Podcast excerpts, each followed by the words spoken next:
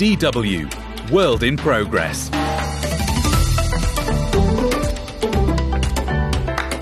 Welcome to the show. I'm Kathleen Schuster. Coming up, how one woman in Morocco is making waves in the fishing community. I'm a simple woman who doesn't own much, but I can be tough, and I don't want to do it any differently than the men do. And it can take time to place children with foster parents. We hear from one woman who takes care of these kids waiting for a home. One wish I have is to take care of my 100th baby, to have achieved that before I retire in seven years. And since I've already had 84, that's only 16 more. You're listening to World in Progress. I'm your host, Kathleen Schuster. On this week's show, we're going to hear stories about people who've taken a bad situation and made it into something not just good, but life changing. We begin with this story from Morocco, where a woman named Fatima made waves in the fishing community when she became the first woman to get a fishing license. And with the work situation becoming more and more uncertain in the region she's from, other women like her are grabbing their fishnets too and following suit. Natalia Bachmeier has this report. It's presented by Ben Ressler. I thought pushing out the small wooden boat onto the ocean wouldn't be much effort. But I was mistaken. It's really tough. Eventually, we do make it, and all of us, the Belyounesh fisherwomen and me, are on our way. As we head to the spot where we throw out our nets, we have time to chat. Fatima, who leads the group, makes quite the impression on me. She's the first Moroccan woman to get a fishing license. And why shouldn't she, she tells me. Fatima grew up right here on the coast, after all. The ocean is my life. It's like a confidant. Sometimes I even speak to it. I tell it what's going on, I talk about my worries. The ocean helps with everything. Some days the women make a big catch, other days there's barely anything. No idea what today will bring, Fatima tells me. They don't own this boat, they always need to borrow one from the other fishermen. That also means the women only get their turn when the men are done. So for now, Fatima will leave the nets in the water and wait. Back on land, I talk to the local fishermen about their new colleagues. I wonder what it must be like for them. For hundreds of years, it was unthinkable that Moroccan women head out to sea to fish. Now they're competition. But most of the men seem surprisingly relaxed about this. I've seen women drive tractors, and some are better at catching fish than us. Women are taking up this job because there's no other work. There's no other way to make money here. Fatima is from the village of Belyounesh on Morocco's northern coast, right beside the Spanish exclave of Ceuta. There used to be plenty of jobs in the region in childcare, cleaning, and construction. But Ceuta has been sealing itself off in recent years, leaving the people of Belyounesh without work, except fishing. During a break repairing their nets, the women get chatting. You're my role model, Safei, the youngest of them all, tells Fatima. Not everyone can do such hard work. Then it's my turn on the fishing net. Turns out I'm not very good at it. But Fatima is certain anyone can learn the craft of tying a net, just like she had to. She didn't become a fisher out of choice, but necessity. She shows me a picture of her late husband, who died of diabetes a few years ago, leaving her alone with their three children. He was a very, very good man. He never did anything bad. He treated us very well. We meant more to him than anything. I'm not sure what to say, seeing Fatima crying. The women are not just colleagues, but also friends. Friends who help each other whenever they can, on good and bad days. Like today, they haven't caught a single fish, but still need to pay for the boat's fuel. Even so, giving up isn't an option. Proudly, the women show off their fishing licenses. And they're the first to have founded a fishing cooperative in the country. All thanks to Fatima, they say. Fatima is our boss. She set all this up, and I'm proud to be part of it. Their male competitors have had more luck today. Fatima is impressed by their catch. But she says there's something she still lacks. My own boat. That's my dream. I'm a simple woman who doesn't own much, but I can be tough, and I don't want to do it any differently than the men do.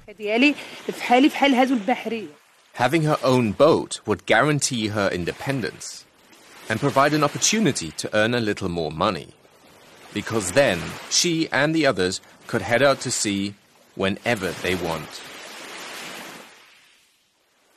Ben Restler with that report from Natalia Bachmeier. Well, when it comes to finding life changing solutions, another example of this can be found in Rio de Janeiro. There's a dance studio there dedicated to helping young girls and women rise to the top, no matter their family or income. The woman behind it overcame a life of hardship herself and says the talent is there in Rio's favelas. It's just a matter of having the right resources to tap into it. Neil King has this report by Paula Kasten.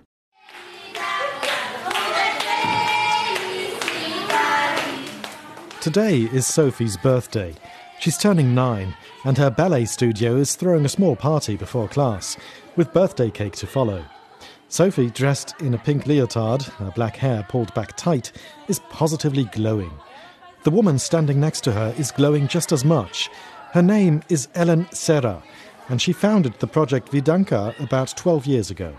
Nós somos uma família, né? Uma engrenagem. We're a family here. We're like the gears in a clock, and every single part of that clock has to be in good shape. I get a lot more back from this than I give. Né? Na verdade, a gente recebe muito mais em troca. Another little girl named Manu crashes into Ellen Serra for a hug. Ellen gives her a kiss on the head. Linda. The support and team spirit from this project have made a lasting impact on many of these girls' lives. That includes Manu's. Her foster mother, Grazilena de Moraes Vincente, came with her to class today. She's in a predicament. Her father killed himself. A really sad story. Manu lives in a favela just like Grazilena. She was just three years old when her father took his own life. Her mother has to work a lot, which has always been the case, so she can't take care of Manu, which is why Grazilena does. She was at ballet class when her father was dying. She was shouting, I want to go to my father, I want to go to my father now. And her father was dying. She was more attached to her father than her mother, and she misses him to this day. It makes her cry. But ballet has been her support. Ballet is her dream. It's everything to her. Manu says it's true. She was very sad back then. I have a new father now, though, Gilson. He's cool. He gave me a cell phone.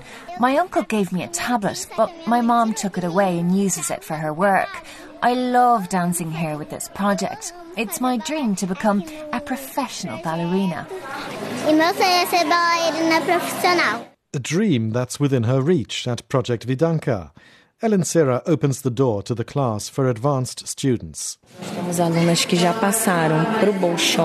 These students have already been accepted to the Bolshoi Theater School in Brazil, the dance school at the Teatro Municipal, and the Brazilian Dance Conservatory. The children all live in the favela, and they've managed to come out on top against children from the richer districts. They can do it if only given the opportunity.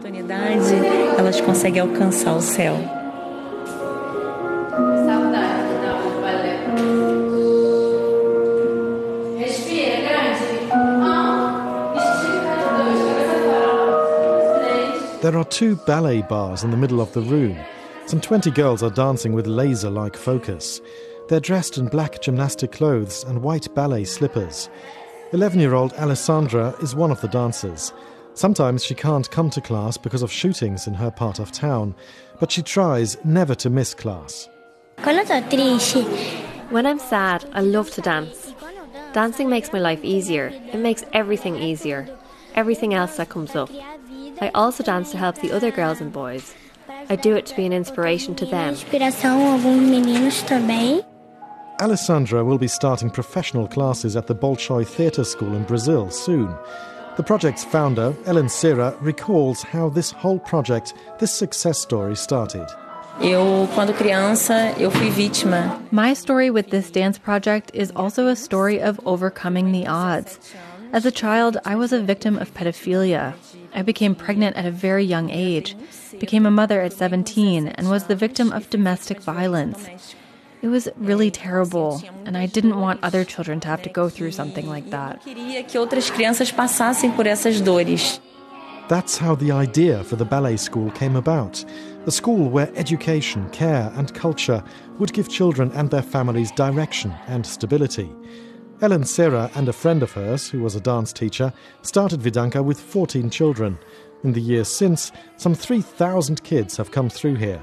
More than 90% of them finish school, which gives them the chance to escape poverty. Neil King with that report from Paula Kersten.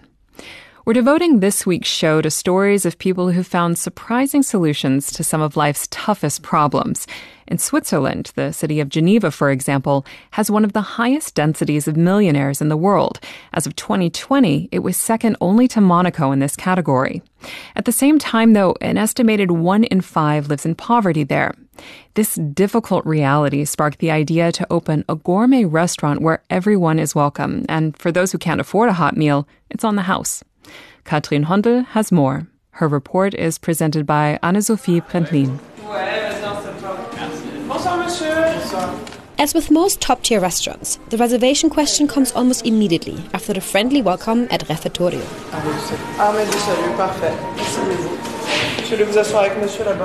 The Salvation Army has made a reservation on his behalf, says an elderly man quietly. He takes a seat at one of the 12 large oval tables, designed by the artist Michelangelo Pistoletto, specifically for the gourmet restaurant in Geneva. Art also hangs on the walls. Those who dine at Refettorio don't just enjoy excellent food, but also the right ambiance. And no one should have to stand in line for this experience, such is the case with soup kitchens or other food outlets for the needy, says Walter El Najar. He's Refettorio's founder and head chef. Ideally, what we do, we try to avoid the queue, which is, uh, you know, at the base of this is dignity. It's social inclusion, it's dignity, it's nutrition, human rights. But queuing is not really into these three, four things. So what we do, we, we pair with other organizations to grant access to the restaurant, but then we leave always like two, three, four tables uh, available for people that is just passing by, because it would be very stupid to don't accept someone because they don't have a ticket, especially if it's someone that obviously is sleeping on the street. Our doors are always open. Lunch at Refettorio costs 36 Swiss francs. The evening guests pay nothing for the same meal. They simply wouldn't be able to afford it otherwise. Although Geneva is considered a rich city, only Monaco has a higher density of millionaires in the world. Every fifth person in Geneva is at risk of poverty, according to official statistics. Étudiants, students? Yes. Yeah, of course. Many young people, students, are among the approximately 50 guests who came to Refettorio for the free dinner today. One of them is Joseph, an art student. Um, and being a student in Geneva is very expensive, so going out to restaurants is no longer something we do as much as we maybe used to. Um, so having an invitation from LaFast was really cool. It means we can come down and enjoy enjoy this. Over at the next table, the quiet man sent by the Salvation Army sits next to Sarah, a woman with Peruvian roots, who's supported by Adage, a Geneva based aid organization, which focuses especially on the elderly in need. This restaurant is wonderful. The food is fantastic. I've already asked about their unique salad dressing recipe, and the atmosphere here is very warm.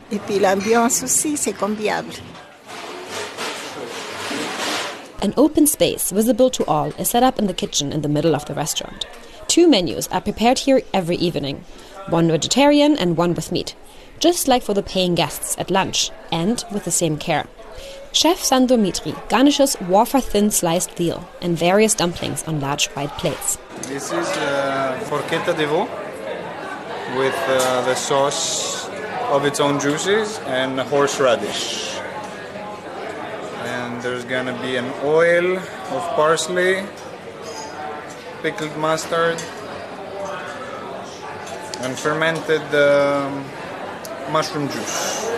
Fermentation is the linchpin of Refettorio's innovative culinary art.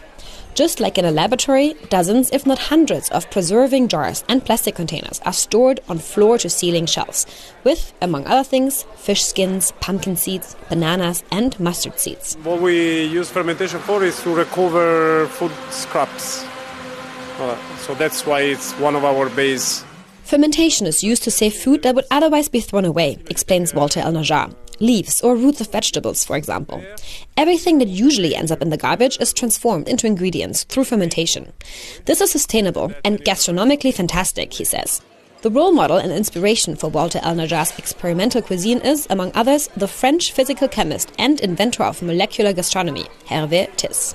His portrait hangs in the restaurant kitchen next to a large green poster with the inscription L'alimentation est politique. Food is political.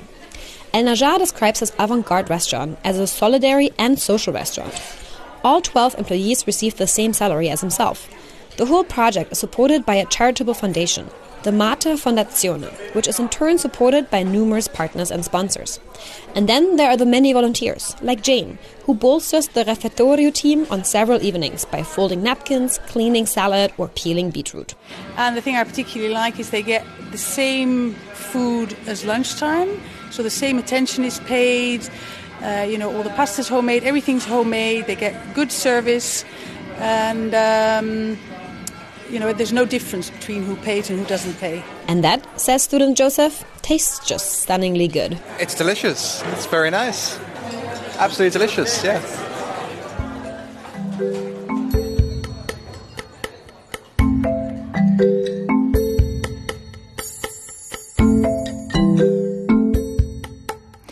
Anne-Sophie Brändlin with that report from Katrin Hondel.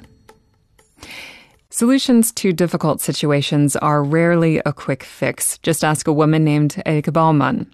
For more than 30 years, Elke has been taking care of children waiting to be placed with foster parents in Germany. The process can be a long one because, unlike with adoption, a foster child is still legally connected to their birth parents, and not all potential parents want to deal with this. But Elke is an example of a solid and steady presence for these kids, and for some, she's even become a mother. Evelyn McClafferty has this report from Arndt Breitfeld. Elke Baumann changes a baby's diaper at her home in Germany. At only a few weeks old, Elke cares for the baby tenderly. Elke has a short blonde bob, she wears glasses, and today she's got a black and white check shirt on and a light denim pair of jeans. She walks around her apartment, which is full of photographs on the walls, montages of babies she's cared for over the last 30 years. Elke looks after babies who've been taken into care by the Youth Welfare Office because the birth parents couldn't cope or even abuse them. She provides them with a temporary home until foster parents are found. One wish I have is to take care of my hundredth baby to have achieved that before I retire in seven years. And since I've already had 84, that's only 16 more. Of course, every child that doesn't have to leave the parental home is a success story. But we know life isn't always like that, and there will always be cases. So my hope is that I can stay healthy long enough for this wish to come true. Everyone needs a goal. Und jeder muss ja ein Ziel haben. Ne? Elke runs some water over a bottle with milk to make sure it's at the perfect temperature for baby Emma, who is now living with her. Elke's dog, Rocky, a fluffy little thing with big ears and dotted in beige and white, looks on. Emma was only eight weeks old when she arrived at Elke's house. She had been given up for permanent care by her birth mother. There was concern that it might be hard to find new parents because Emma's birth mother took drugs during her pregnancy and this impacted Emma's health. Those sounds you can hear when she drinks, that's because she really struggles to breathe while drinking. Elke takes Emma into her arms, turns her on her tummy, and holds her up to her shoulder as she wins her after her feed. Questions arise as to whether Emma's long term health problems might make finding a home for her more difficult. Unlike adopted children, foster children usually remain legally connected to their birth parents. The birth mothers often retain part of the custody rights and can look for contact. Many potential permanent foster parents are put off by this. Elke has kept three of the 84 babies over the years. She stepped in because no one else wanted them. Two of the babies, now adults, are Jennifer and Marcus. We look at photographs of them on the wall. The older one, he's 25 now, he came with a drug problem. And 25 years ago, no one took in children like that, so he stayed. Yvonne is the third baby that Elke kept, now an adult. She has autism and still lives with Elke and her usually short term foster babies. She's got short, spiky blonde hair and is wearing jeans and a pink t shirt. We met her in the corridor of Elke's apartment as she comes out of her room. Wie ist denn das für dich, wenn die dann gehen? Auch komisch. We ask Yvonne what it's like when the babies leave. She says it's strange. We ask whether it's sad, and she says yes, sometimes. But then we add, well, another baby soon arrives, right? Yes, she says.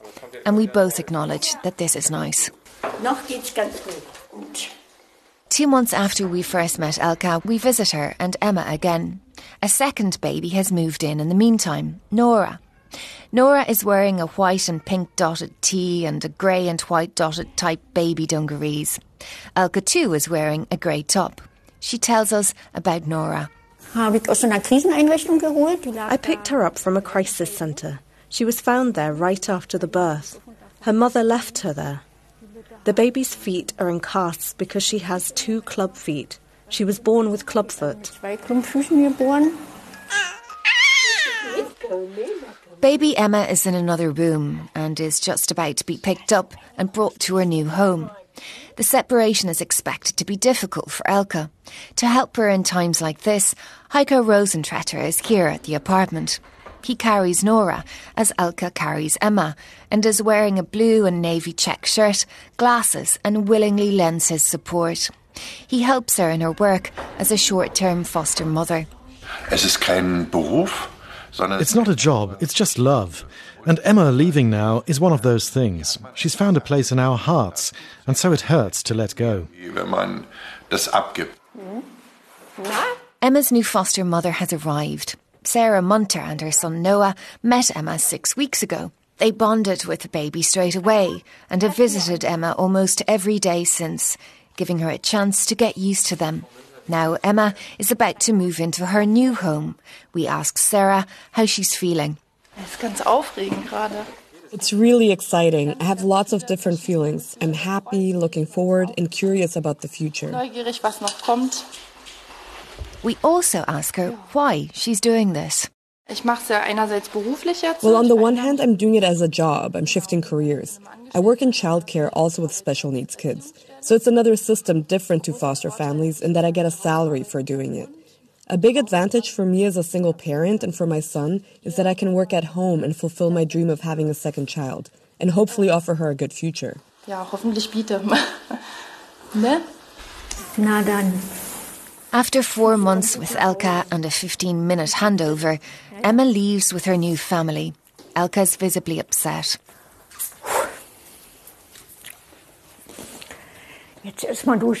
Okay, time for a deep breath. Four weeks after Emma's departure, we're back at Elke's home. A big red car that could hold a small family pulls up outside. Today, it's Nora's day to move out. A couple from Bavaria in the south of Germany, who already have three foster children with disabilities, have come to Berlin. Anna Catherine Canor and her wife Manuela want to take in little Nora as their fourth child. Anna Catherine says there was no doubt in their minds about taking Nora in their care. We've already seen lots of cute pictures and heard lots about Nora, so it's really not a question at all. Elke is already waiting for Nora's new foster mothers, but she does so holding another baby in her arms.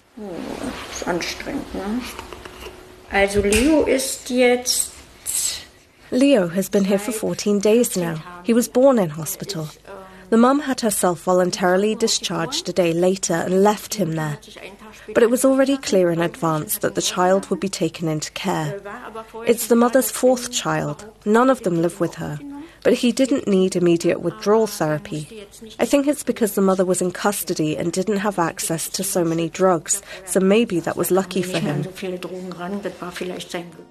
While Leo just recently arrived, Nora is about to leave. Elke sits in her home during the official handover for Nora and gives documentation to her new carers.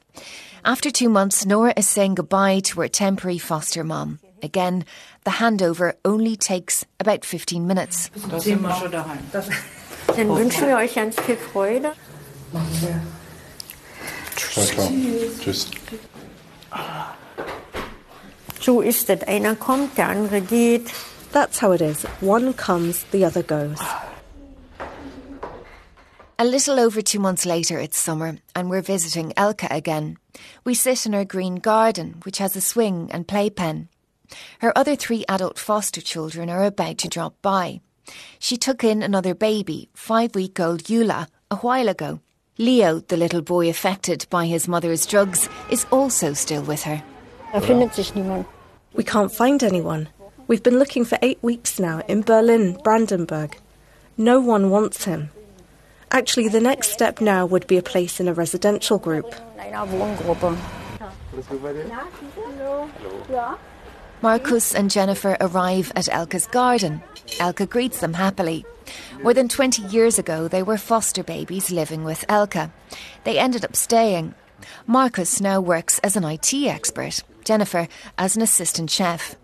Neither of them have any contact with their biological parents. As we sit around a dining table, Marcus tells us that he has never looked for his mother, and Jennifer says she does not want to meet hers. Ja, für mich gibt's halt nur. For me, there is only my mother. I mean, not my biological mother, but Elke. For me, she is my mother. Meine Mutter und äh, ja.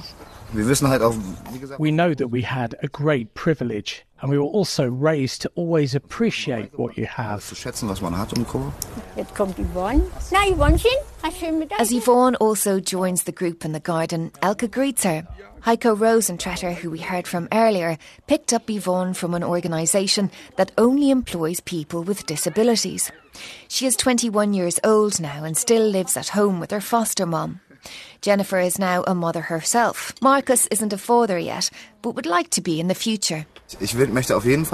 I definitely want to have children. At best, I'll find a woman who is just as strong, and we could care for two or three foster children. That would be wonderful. But for me, the time just hasn't come yet. it's a happy family reunion around the table. They reminisce, chat, and lovingly support each other. Heiko reiterates his support for all children. I always say no child should be seen as a foster child. These are kids and they need our help and support. Die muss man unterstützen.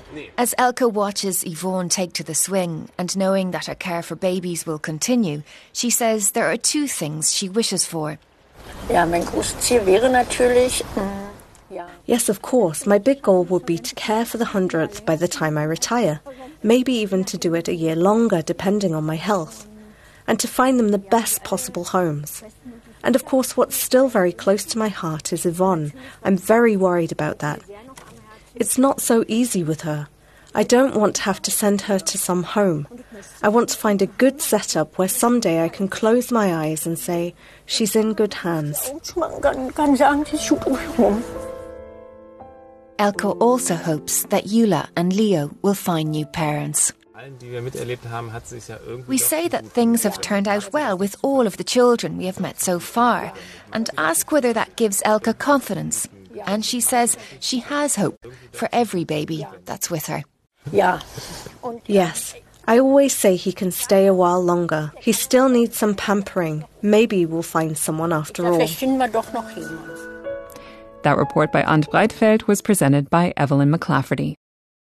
And that's all we have for you on this week's show. To listen back to this and past episodes of World in Progress, you can go to our website, dw.com, or follow us on Spotify or Apple Podcasts.